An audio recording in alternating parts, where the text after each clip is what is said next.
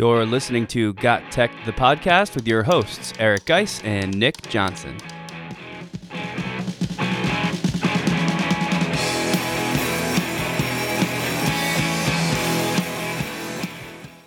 Welcome back to Got Tech, the podcast. This is episode 124 called The Seven Commandments of Personalized Learning Enhanced with Ed Tech. In this episode, we'll share seven aspects of personalized learning and the tech tools that can enhance this personalized learning classroom. This is another episode you don't want to miss. Check it out.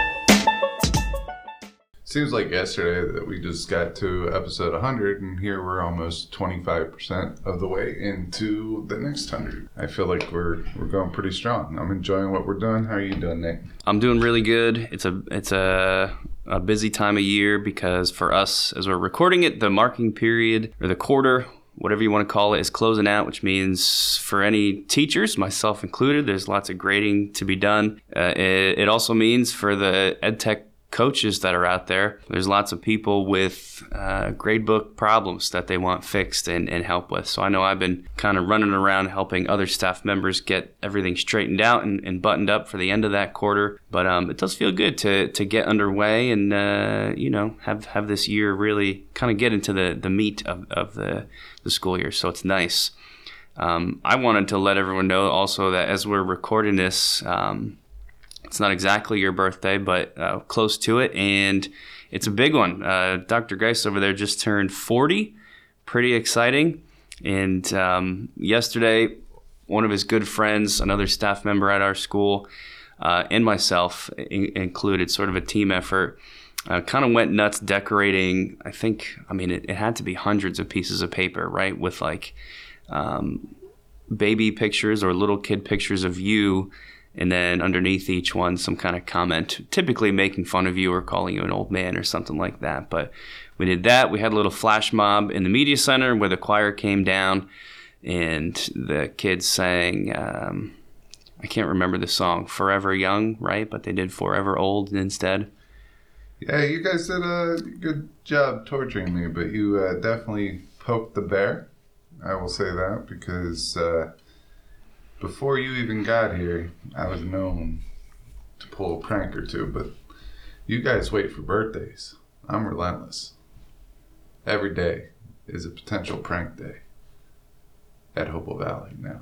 You guys opened up that can of worms. I'm, I'm glad that you did. I had a lot of fun. It was funny. I came in, as soon as I got out of my car, like the whole my the entrance that I come in, the whole door was covered with these things. Did you know what it was as soon as you saw uh, the white paper? I contemplated just like going home. You know, I don't really like um, that type of attention. Uh, I guess it's kind of like Nick when he won countless Teacher of the Year awards. I mean, you you you appreciate it, but you know, you just feel uncomfortable. But I think that's the whole purpose. Yeah, it's it's awkward for sure, but you you handled it well, and it was it was a good time um, to kind of see see all that go down. I just can't believe how many uh, how many pieces of paper with your face on it were actually printed out. It must have taken this uh, this guy like. Uh, I had to have been hours to hang all these things up, and I'm wondering who's going to take them down. We cleaned up some of them here in the media center, but uh, I will not take down any of them. No, and you shouldn't. I mean, the school beautification project is on full force, uh, but in all seriousness, uh, seriousness, I do appreciate the efforts. Uh, I would have to say that the choir was by far the standout. They are so talented. That was cool. And the fact that they could just throw that together, I'm not sure if they took a lot of time to throw it together, but it sounded like they took a lot of time. But yeah, so happy 40th to me. I am old over the hill, and what other sayings that you guys told me yesterday. I get the order from the old people's menu now. Apparently, I didn't know that was a thing at 40, but. Oh, wow, really? Apparently, hmm. you know, I guess. Uh, I've made it. I had a student in my office this morning, and all the kids were into it too. They thought it was super funny. Uh, looking at all these pictures of you and uh, the little jokes on each printed out sheet. But uh, this particular student was around for all of this yesterday, and she said, I don't get what the big deal is. 40 doesn't even seem that old to me. Amen. And it, I was, it made me laugh because I'm not 40, but I'm not far off. I think I'm 36. Uh, I kind of I don't pay attention to it because it depresses me, but I'm close, and it does seem super old to me. Not because 40 is old, but I think if you're 40, like the next one is 50, and that seems old. And no no offense to all of our, our listeners of that age bracket. Obviously, this is all relative. This is just a couple of you know, kind of our perspective right now, looking at these these changes, it is it is weird to think about that. That's it's happening to us, man. Speaking of our perspectives, let's get into the episode a little bit. Uh, just want to let everyone know that we will be doing the free Link uh, Learning virtual conference. Uh, I believe it's next Tuesday, the 8th. Yep. And uh, I think we go on at like 10 o'clock or something like that. It'd be 45 minutes. If you've never seen one of our EdTech throwdowns, please come out. Uh, go onto the Link Learning webpage, register for the free virtual event, and you'll be able to see one of our EdTech throwdowns where Nick and I go mano, a mano, a mano, el swine. I don't know what that means, but it was from a video or a movie from my childhood, and it always sticks with me. I don't know why. El swine. That's funny. Yeah, it means pig, right? Yeah, I think so. All right, so uh, it is what it is. There we go. So we're going to basically go at each other with five to seven ed tech tools apiece, and then our audience votes on uh, who was the winner. It's just a fun little thing where Nick loses all the time and I win. It's not really true. I just feel that way because, uh, um, you know, I feel like I won a lot of them, and, and Nick's sitting across from me, so the trash talk must begin. Yeah, I mean we've we've done it so often. We used to keep track, but we kind of fell off of who's won what. But I, whoever wins, it's a good time. It's sort of like our our uh, premiere presentation that we do as a as a team, and it's it's a fun it's a fun one to watch, and it's a you, know, you should get a lot of good ed tech out of it too. The other big event coming up is the New Jersey Teachers Association, Educators Association uh, statewide conference in Atlantic City. That will be next Thursday and Friday. I believe that's like the 9th, 10th, the 10th and the 11th, something like that. Uh, we're not presenting. Uh, I might take a drive down there uh, because I forgot to tell my babysitter that uh, I had off that day, so I might take advantage, go down and and uh, check it out, see what it's about. Because typically I'm not around this weekend. I I take the time to go visit family, but this year I'm not going to do that because they're coming to us. So in a couple weeks for Thanksgiving, very excited about that. This podcast is a proud member of the Teach Better Podcast Network. Better today, better tomorrow, and the podcast to get you there. You can find out more at teachbetter.com slash podcasts. Now let's get back to the episode. All right, let's get into today's episode, which is all about personalized learning strategies and the ed tech that supports these personalized learning classrooms. Uh, so, what we're going to do is we're going to, we kind of wrote out seven different branches of personalized learning that we want you to kind of think about. For the most part, I think a lot of educators out there are doing some form of personalized learning at least part of the time while they're teaching. However, just putting this list together made me realize that there are areas that I can improve upon, and that's what we're hoping happens with our listeners. That there's something that you could grasp onto, whether it's an ed tech tool, whether it's a teaching strategy. We put a couple activities in here uh, that you could look at, and hopefully you could reflect upon your practice and see if there's something that you can add into your practice to make your classroom just a little bit better. Yeah, so we called it the seven commandments of ed tech, not because you should do or must do all these things all the time. It's the same, um, you know, it's the same COA that we put at the start of our ed tech presentations, which is don't feel pressure to incorporate every single thing we talk about. That's a very stressful way to listen into any of our episodes or any of our presentations. But you want to listen to all of them and, and none of these is, is stuff that is probably new. Maybe a couple of them might be new but these are things we know but these are things that are, are easy to kind of push off on the back burner. And we just want to kind of run through the list and bring it back to the front burner and remind everyone that this is some good stuff to incorporate in your class when you can as much as you can. Even if it's just one thing that you hear today it might be helpful and it might help you connect to one of your kids because that's what it's all about. Personalized learning um, putting the student at the center because that's at the end of the day that's what it's all about. I mean we're trying to teach teach them.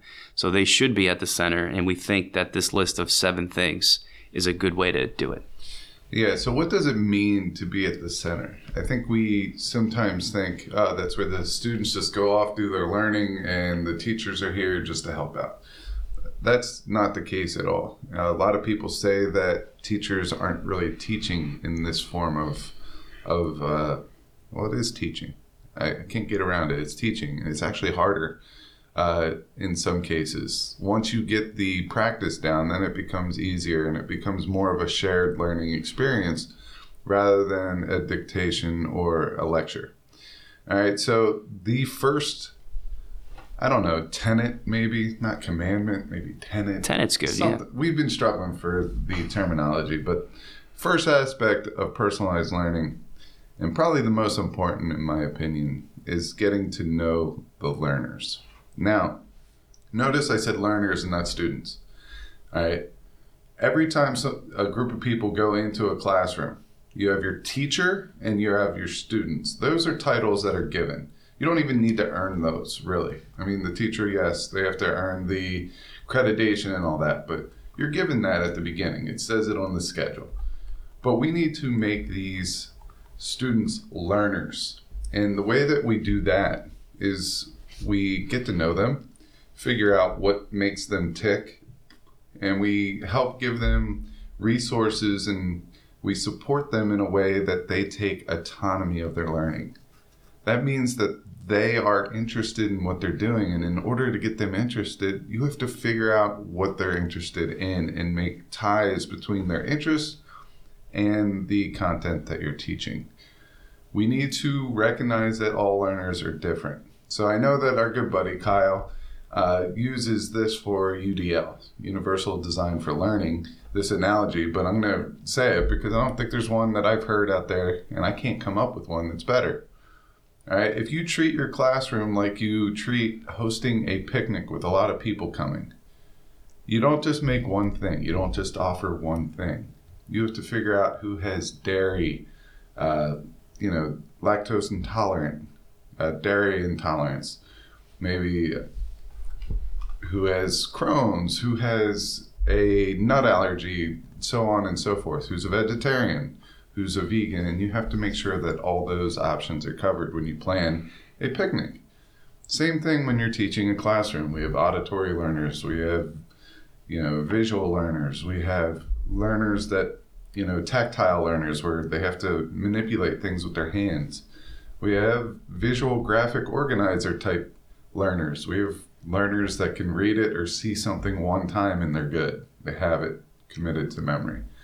So, just like we would plan for a picnic, we have to plan our classroom the same way. And we have to do our homework. That means read the IEPs and actually understand them. Uh, 504 plans. Try to identify who your fidgeters are within the first week. Who likes drama? Who likes the- like drama in theater?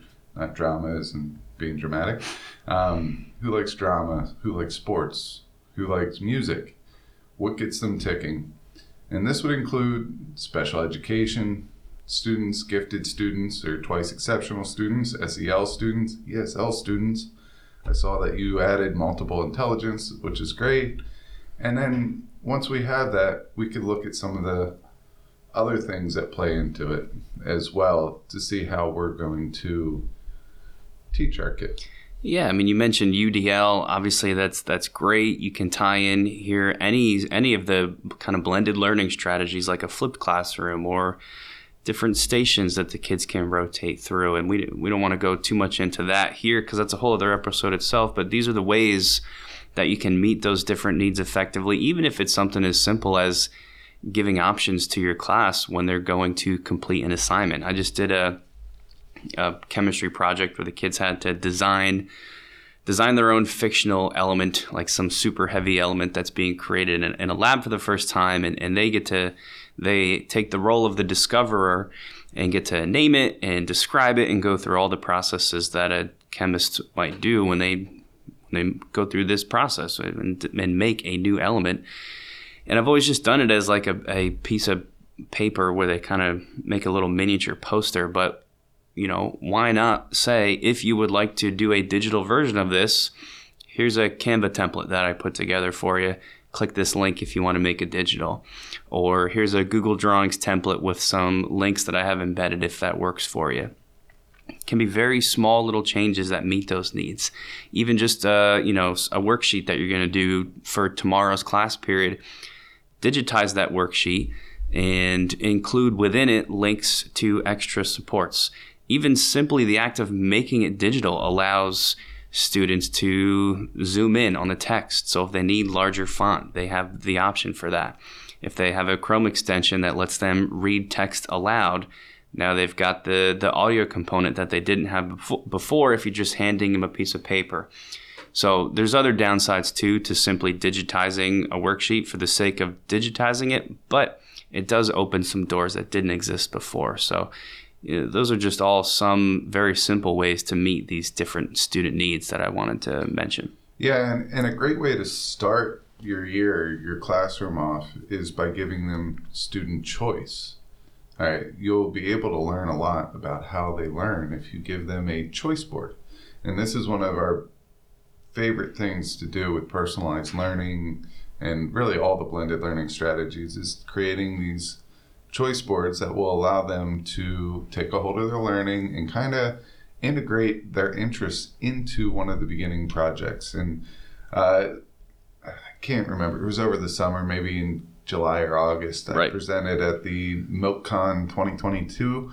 I linked my presentation in here. It's just a whole bunch of different ways that you could use Mote which is a feedback extension, but it's way more than that now. At least I'm finding ways of using it as a communication or ways for students to prove mastery of concepts using audio clips.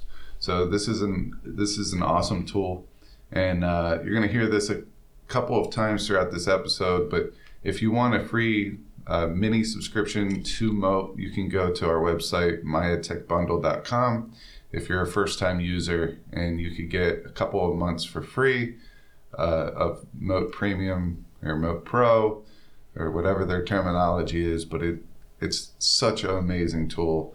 And I, I link there somewhere around 20 templates that you can incorporate easily into any content of any classroom uh, for you to take, use however you want. Yeah, that's a great resource. Check it out. And I think that wraps it up for our, our tenant number one getting to know the learners. Number two, once you've gotten to know the learners and you've started thinking about how to meet their needs, um, one of the ways you can do it is by setting up your classroom environment in a personalized way. You know, ideally based on what you have learned about your class. Um, you might sometimes hear this called a flexible learning environment where you know, I'll tell you how I picture it, and, and maybe you've got a different definition, but in my mind's eye, it's a, a, classroom, but where there's different spaces around the room where, you know, maybe one corner is you know, set up in a little coffee shop style where it's, a, you could call it a reading corner maybe, and the kids can go get a drink. I know we've got a couple teachers here that actually have like a little coffee station. That's obviously for high school kids. But you could do it. you could do a, a, you know a little drink station, some comfortable chairs they can sit, some books that they can choose to read. You might have a different area that's set up for group work. You might have another area that's set up for that direct instruction. But just giving these different options around the classroom is a way that you can have the environment open up to different types of learners. Yeah, that's a great way of putting it. I, I want everyone to think about this because traditionally we have desks in rows. All right, and that's great for the lecture style learning. But make sure that you're picking a setup that's conducive to how you're teaching. If you're doing a personalized learning or collaborative learning style, you don't want a bunch of individuals in that classroom. You don't want rows.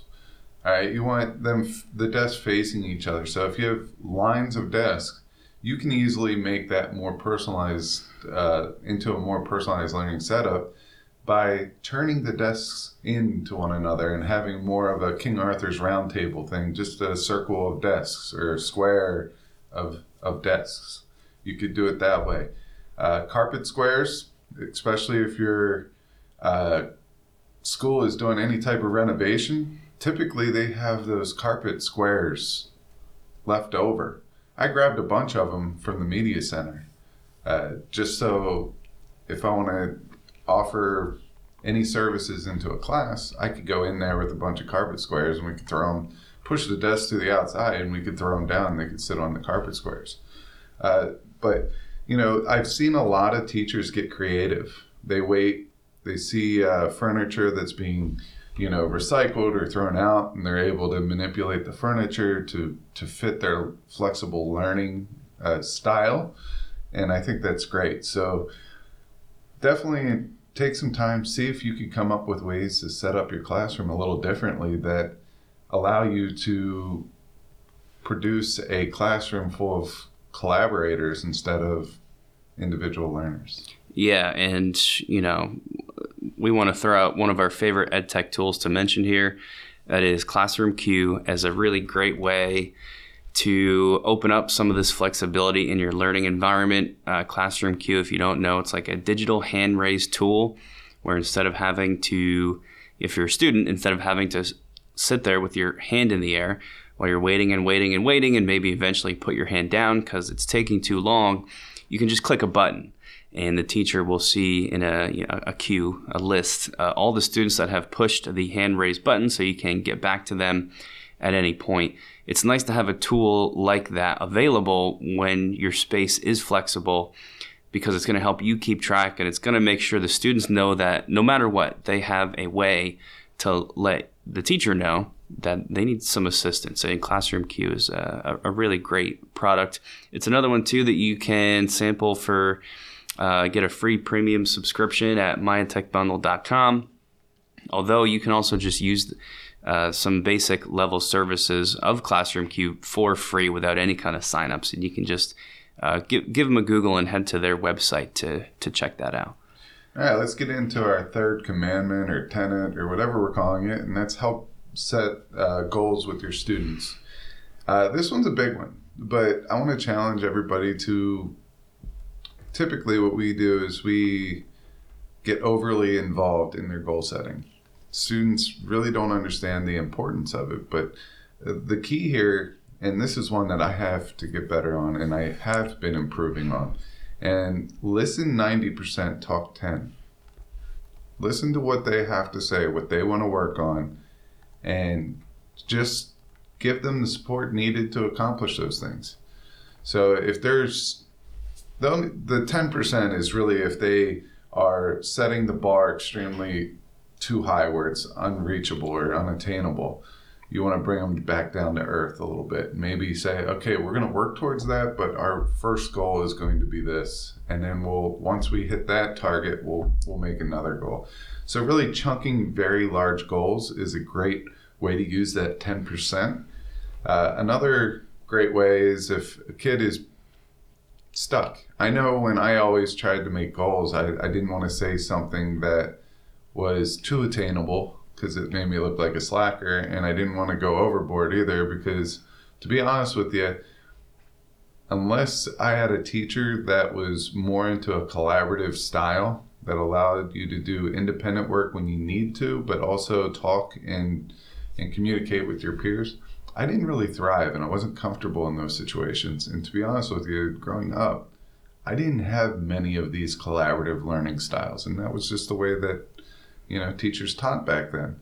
But it did not fit my needs and it caused me to struggle in a lot of my classes. Um, when i talk struggle i mean i had to put a lot of effort in to learn that way. Uh, I, I was able to do it but so that 10% is really just to shape their goals make sure it's attainable but still challenging and really getting the students to believe that they're the ones setting the goals, even though you know you kind of know where you want them to get to. Another thing related to this is, you know, being flexible but also holding a, standard. it's easy as a human being to take advantage of any environment that is too flexible. And that's not, you know, trashing students. That's just human nature. Any any adult would do the same thing. If you know that any any bar that has been set is not really a bar, that if you just ignored it, there would be no consequence. Anyone is going to take advantage of that, obviously. So you want to you want to hold some standards, but also be flexible and, and be a human with your students. If the you know on a case by case basis, and this goes back to getting to know them. If they're dealing with something in their personal life, they probably should get an extension on what they are trying to complete for your class, and you can change that for them. Uh, but also knowing that there is still a, a, a guide here. There is still a standard that we have to set and just being direct. You can go up to a, a student and tell them, you know, you're, you're, falling a little bit behind. Today, you must do this in whatever form it's in by the end of this class period. It, it needs to get done. And that's part of that goal setting. And they can use those things when they're setting their own goals later in life, too. So, um, that's that's a big one, kind of walking your students through this process because they're kids. They don't always know that that's that's part of a decision making process, and that's part of learning is kind of deciding what needs to get done and when. So, a, a very important one, as as is number four, our attendant number four. This is what I struggle with the most in class: questioning. Very, very challenging. I'm going to kind of tie that in with just running classroom discussions where your kids are talking to each other, because a lot of that is facilitated by the questioning the teacher asks. Super, super challenging. I know one way that I've approached this recently is just changing the way like if i'm done explaining something say during a little bit of direct instruction instead of just saying the typical does anyone have any questions which almost always falls flat unless you're you have an exceptional group of students pretty much nobody's going to say too much especially as the year gets on and the kids are sort of starting to get a little more tired and complacent in what's going on that's tough just literally changing your wording on things. Instead of saying that, you can say, What are you wondering about? Um, there's another slight wording change that I can't remember. I saw this on Instagram from somebody. Instead of saying, uh, Does anyone have any questions? I think this lady said she just switched to, uh, What are your questions about? And then you name the specific topic that you just went over. And even just that can like totally bring out students' uh, minds that really weren't even paying attention to what questions they had before. So you can find little changes like that. Yeah, one of the things that I like to do in our first supervisor, I think she was your supervisor too, Mary, Mary yeah. uh, she helped me out with this. She would always ask me how I wanted to be observed. Like, what am I after? What do I think I need to improve on? And without a doubt, it was questioning every time. I was, when I first started out, I was like, uh, we, we got to get this done. I'm just going to give them the answer. Uh, that was terrible, right? Terrible teacher of the year award goes to me. Great. But she pointed out my first year, questioning is difficult for first year teachers, new teachers, and to be honest with you, everybody. Everybody. Yeah. So, one of the things I kind of reflected on my practice with is how can I get them to figure out the answer without me just give it to them? So, what I do is I use the whiteboard and I call it a brain dump. I invite the kids to go up to the whiteboard, we grab markers, we figure out what they're confused about. So, for example, if they do something like cellular respiration or photosynthesis, I'll be like, all right, great. So your question is on this topic. Let's write down every single word that ties in with that topic that you know about. And let's write down every single word that you're confused about. Or what parts of these words are you confused about? So really, at the end of that like little three to five minute session, they understand all the components of it. They just didn't understand the order that it went in and what drove that particular process. So we were able to figure out together what they knew, what they didn't know, and how we had to help them get rid of those misconceptions and connect the dots. So at the end of that, that kind of gave me a way to address the whole class. I just brought the whole class back in And if one group has a question on it, there's probably others too. So then what I'd be able to do is bring them all back in. I don't do that every single time. I just do it when I have a feeling that there is a misconception there. But that's a good way of doing it. Doing a brain dump. There's a whole bunch of little mini questions that go into it. Like, what do you know about this topic? What are you confused about this topic? And then at the end, can I get anyone to help them identify things that they've missed? And then what we do is we just lump them all together. So, Yeah, excellent ideas there. I'm going to piggyback off of that, at least for the high school level, and this probably applies uh, to more than that too. Um, your worksheets or activities where students are answering specific questions. And then as a class, you're going to go over that, right? That's a really important thing to do. Obviously, we're all doing that in some form. Well, at least in the math and science world, that can be pretty stressful for kids, especially the ones that were confused while trying to answer those questions. Because now, as we're going over it, and I'm calling on people or going around the room and saying, you know, Tommy, what do you, what's your answer to number one? It is probably one of the more stressful classroom events that can take place. I know when I was in school, I absolutely hated it. Even if I knew what, what was going on and had answers, it was just so such a you just feel called out, you feel exposed, and I think it's a smaller percentage of students that are okay with that, and a much larger a larger percent uh, that find this this like not nice and not fun. So. But it, you know we got to balance it with the need of that's important to do. You have to go over material like this so students get some feedback on those answers in real time. Um, one thing I've started doing this year is when I go and choose a particular student to share a response, at the beginning of that session, I will say to the whole group, if I call on you for, say, number two, um, you have three options. You can give the answer that you came up with, you can explain what you know about it. So if you don't have an answer, but you know a little bit about that topic, you could just pretty much start talking about what you think you might have to do. Or if you don't even have that, you could literally ask a question about number two. You know what I mean? If, if you don't know how to begin, you, you your question could even be, I don't know how to start this. And then that's your intro to throw it out to the rest of the class and say, okay, great. There's probably other people out there that also don't know how to start number two. Does anyone have any ideas? And you always want to keep it, it's like just keeping everything as open as possible all the time to any response because then you're not shutting down thought. You are allowing any thought, even if that thought is a question, which really should be the point. And, and, that's made a huge difference for me. I don't know why it took me like 15 years to figure that out, but yeah, that's a good one. Uh, I would not do any type of direct calling on like asking them to do any type of recall, especially at the beginning of the year when no one knows anybody. But once they're right. more comfortable, I think it can be a powerful learning tool because I've said this many, many times. Students learn the most when they're uncomfortable. Exactly. Because they want to fight their way back, but you have to be very crafty in the way that you do that. So, our next two, five and six, I'm going to kind of give you like a two minute rant, soapbox type moment. and then you tell me if I'm all wet. Sure.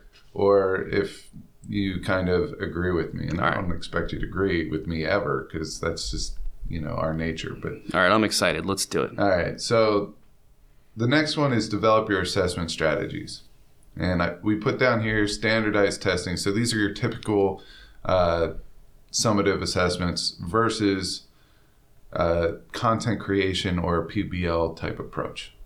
So standardized testing, we'll just call that, you know, to go with the summative assessment is more of a individual activity that challenges them in a way of their test taking skills and their content where uh, content creation or pbl basically allows them to choose the way that they're going to present their mastery and uh, and it allows them to work with the content and make further connections for me personally standard based grading is terrible I hate the state based testing. I wish it would go away. It did go away during COVID, but now we're bringing it right back.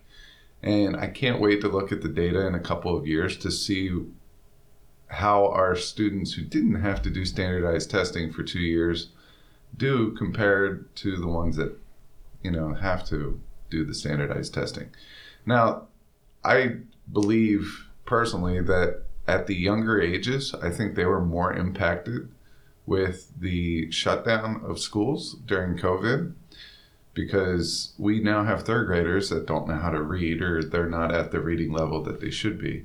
And the only reason why I'm saying this is because I have several elementary teacher friends and I have kids in the elementary schools. And I will tell you that, you know, my son knows how to read, but that's because he has two teachers basically at home working with him all the time. So not everyone gets that same playing field, but yet we're still taking 10, 10 days out of the school year to standardize test them when we know that they're behind. Why not give them those 10 days to get caught up? Give those teachers the chance to get them more caught up and then, you know what, have standardized testing a couple years down the road.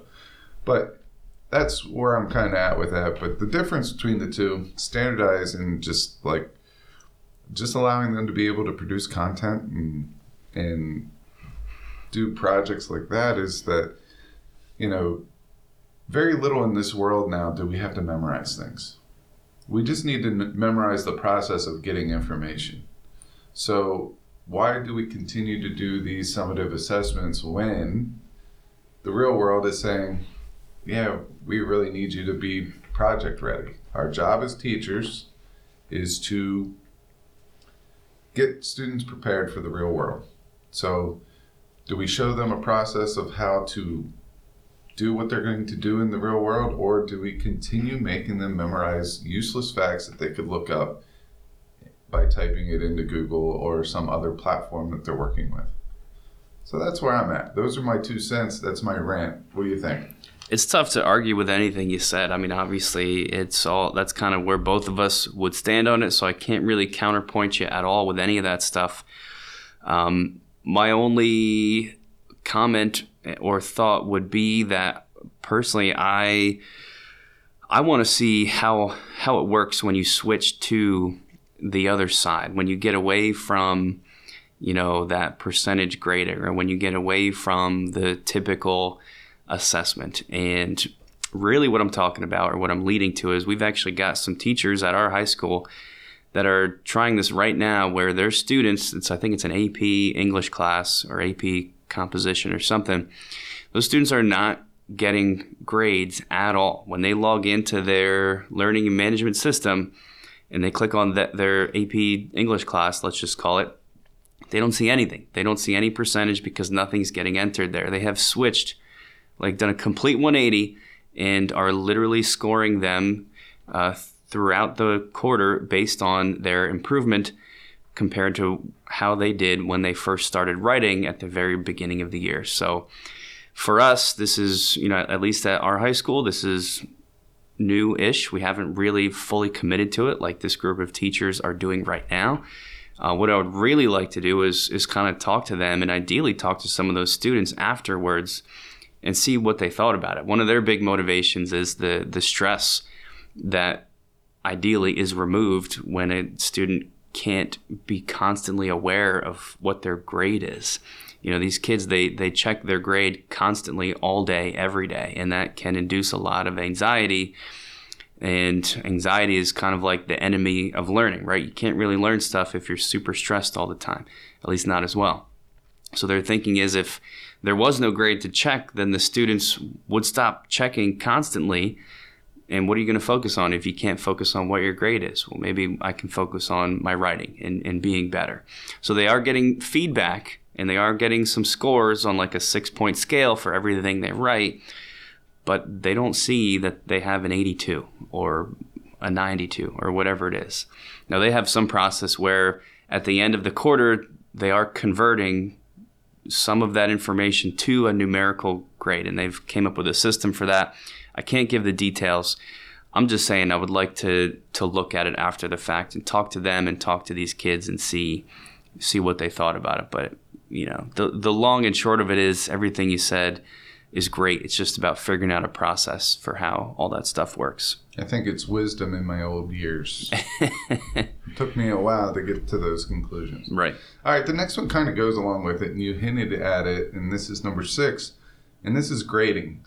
And I have standards based grading versus percentage grading. For me, this is what this means, and I'll break it down. So, percentage based grading is what we're currently in, and that's when students are getting compared to other students in the classroom. So, we have them take a test, they get a 75, and then we throw the class average up on the board, or we say, hey, our class average was a 70, so we're going to give a 5% curve, so our, our grade's up to a 75.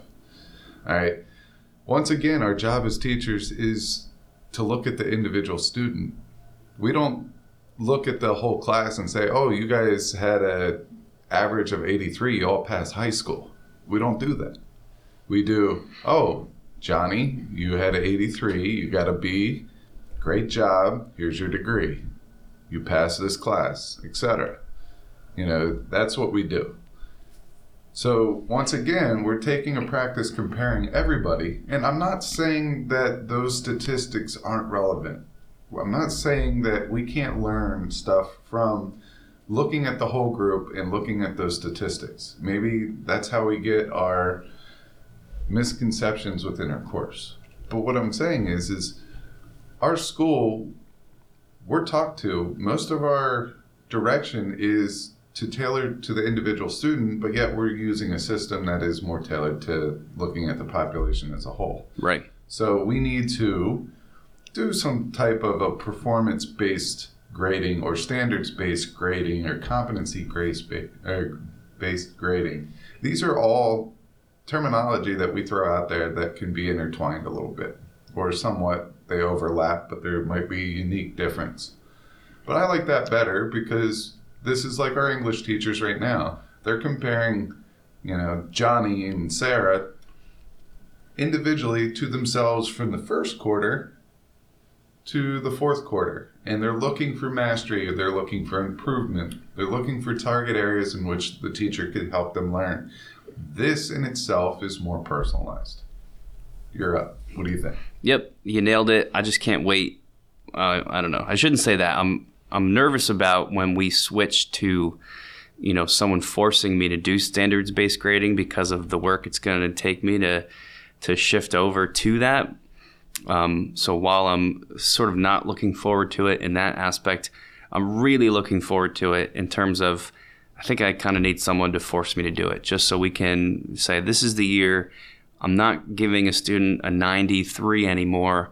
I'm giving them a list of chemistry things that they're supposed to know and sort of checking boxes and saying, here's what you were able to show me at the beginning of the year, and here's what you you were able to show me now. And it's it's just a much more common sense approach, and we, we need to get get everybody down that road. And kudos to those of you out there who are already doing it. But that's some of the grading stuff, of course, that goes along with personalized learning which means it is time to get into our final, our seventh tenet um, on some of the EdTech tools that can support this. Yeah, this is uh, a great list that we've come up with. We've done some research. Uh, due to time and everything, it's going to be one of these things where we kind of tell you the functionality, we tell you the name of the tool, and then we have everything hyperlinked in the show notes so you can go and check them out. All right, so we're going to go through, let's see, eight different categories here reading, uh, planning, and organization. So that's one. Uh, writing, collaboration, curation, note taking, research, and publishing.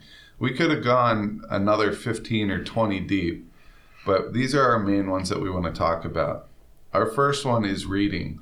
And one of my favorite tools, which is free, is by Natural Readers. It's called Natural Readers, and it will allow you to um, get a free account for a powerful text to speech uh, program. And this is absolutely awesome.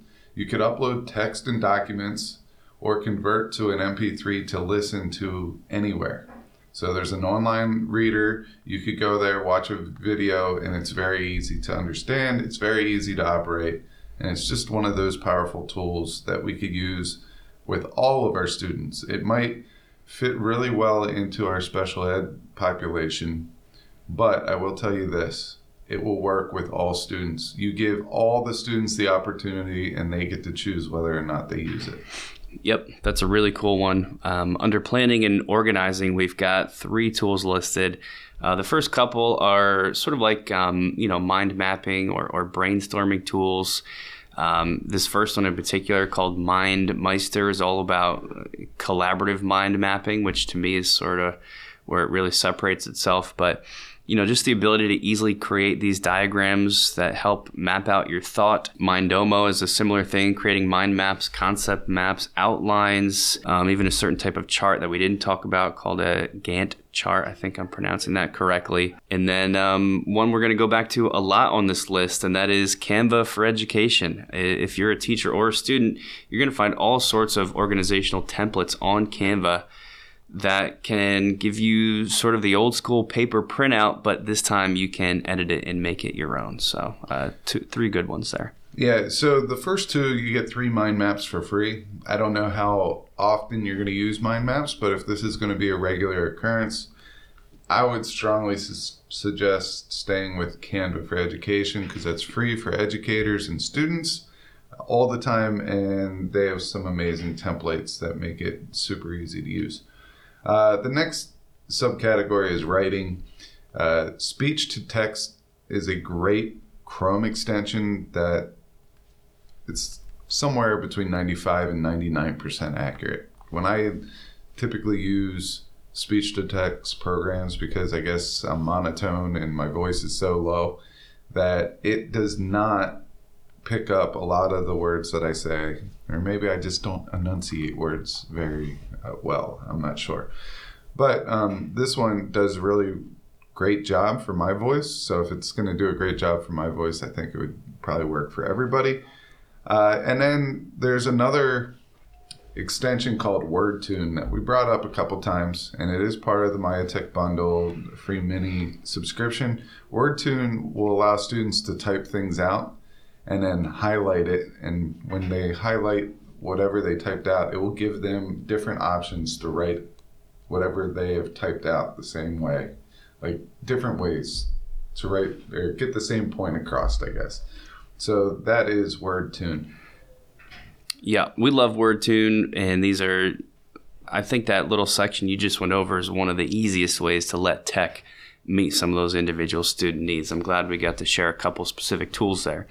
Uh, under the collaboration banner, we've got uh, two things to bring up. Canva, again, if you're sick of hearing it, um, don't be, because Canva, we think, and you've been telling me a lot about this recently, is, is really becoming a, we're trying to become an all encompassing tool really for, for schools in particular.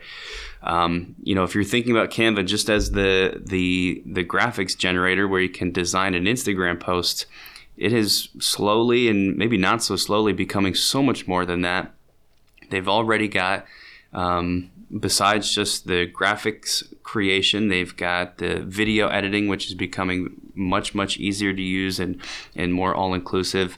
They're even starting up, um, it might still be like in a beta form. I'm not sure if everyone can use it yet but they're trying to also use these Canva templates as sort of like a Google Doc, a collaborative place to make stuff happen, uh, even if it's just like that typical, as you would think of, word processing, except now with all the Canva build ins, you can do so much more with it, and it becomes even more flexible of a space to work together on stuff.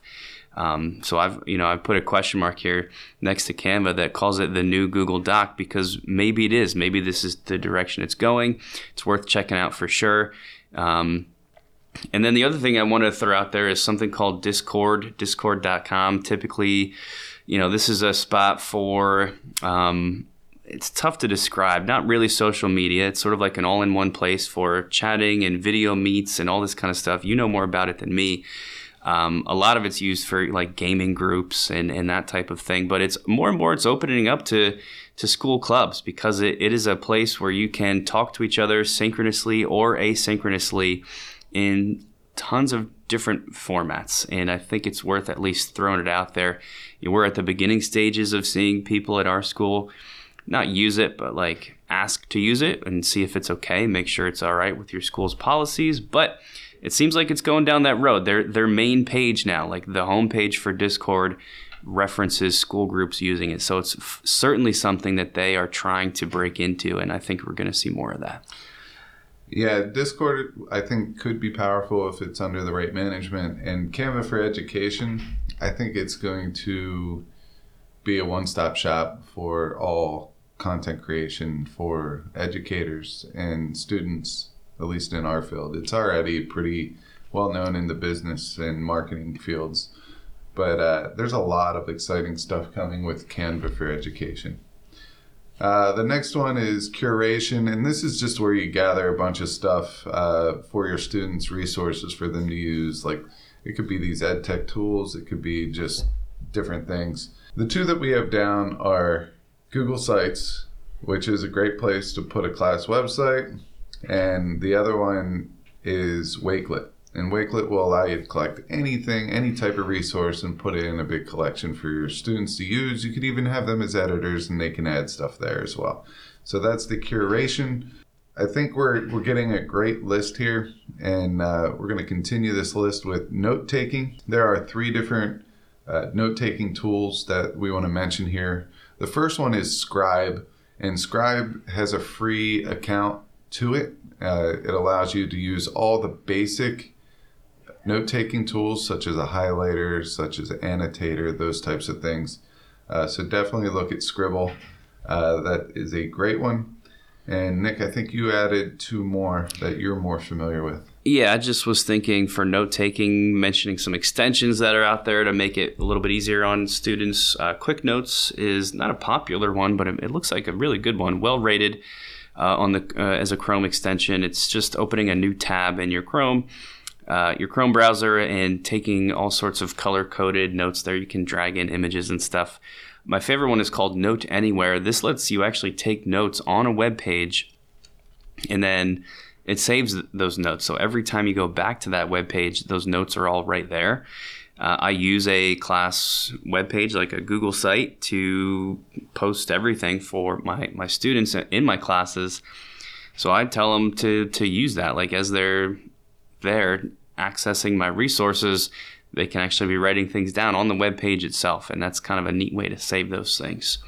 Um, under research is a tool called The Juice that's also part of the myedtechbundle.com uh, not package, I guess, but uh, list of tools. This is they take news articles and make them accessible for middle and high school teachers. You can have those articles sort of rewritten in different uh, different reading levels and there's a, a couple different websites that will do this for you. We're throwing the juice out there because it's one of our favorites. And it's just nice to point kids in a direction where they can get accurate, quality research. So check out the juice. Yeah, and I will mention that a lot of our individual content areas have amazing platforms like HHMI for science, Data Nuggets for science. There's a whole bunch of them out there for science that I could tell you about, but uh, that's just because I was a previous science teacher. There are others out there. I know that the history uh, teachers like a lot of PBS uh, resources out there. So that might be a resource that you, you throw out to your kids. But there are a whole bunch of different ones for different content areas. So our last one is publishing, and this is one that we keep throwing out and we keep tacking on. So uh, there's the four C's of creativity and blah blah blah blah blah. I'm, I'm done. Like the four C's are very very important, but I think we're missing one, and it's not a C unless you put content in front of it. Content publishing. We want our students to be content creators. Maybe that's it. Double C there. Content creators. Uh, but um, this is a big one. So it's there are several simple ways, but pretty much everything fits into a blog. You could put a video into a blog with writing underneath it, uh, pictures into a blog, artwork into a blog, all this stuff. You can even use a blog to help explain a manipulative or uh, some type of a mind map, like how it connects. You can tell a story that way.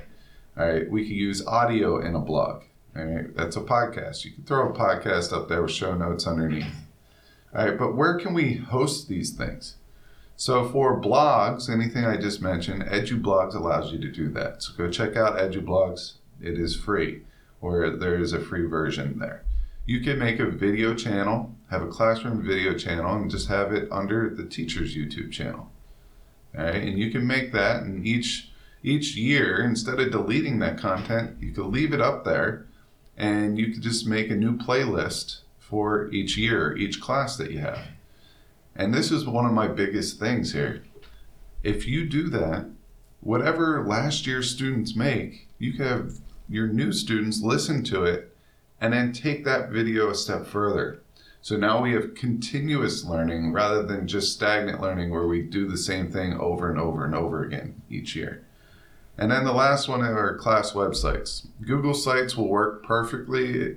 Uh, it's free if you're well, it's part of your education package if you are a Google um, area. But you could also make these websites, these landing pages, I believe, on Canva now, or that's something that's coming out. So, once again, there's Canva for education.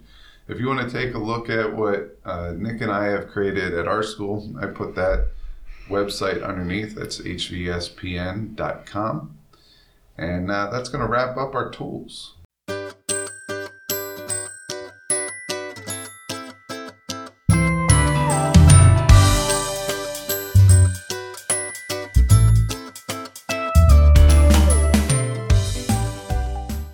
And that's also going to wrap up our episode. Uh, if you got value in this episode, please tell other teachers, other educators that might want to take a listen. Also, you can follow us on all the social medias at We Got Tech, uh, Nick at Nick Got Tech, me at Geist Got Tech, and please take a look at our YouTube channel. All this stuff, which is linked in the show notes. Until next time, go out and personalize your classroom. Thanks for listening to Got Tech the podcast. Remember to subscribe to our show and follow us at We Got Tech on Twitter so you can stay up to date with the latest episode releases, blog posts, product reviews, and PD announcements. You can also follow Geist and I individually at Geist Got Tech and at Nick Got Tech on Twitter or on Instagram at Nick Got Tech. Finally, remember to check out our website, gottech.com, where we post all our episodes, articles, and resources available to you for free. Until next time.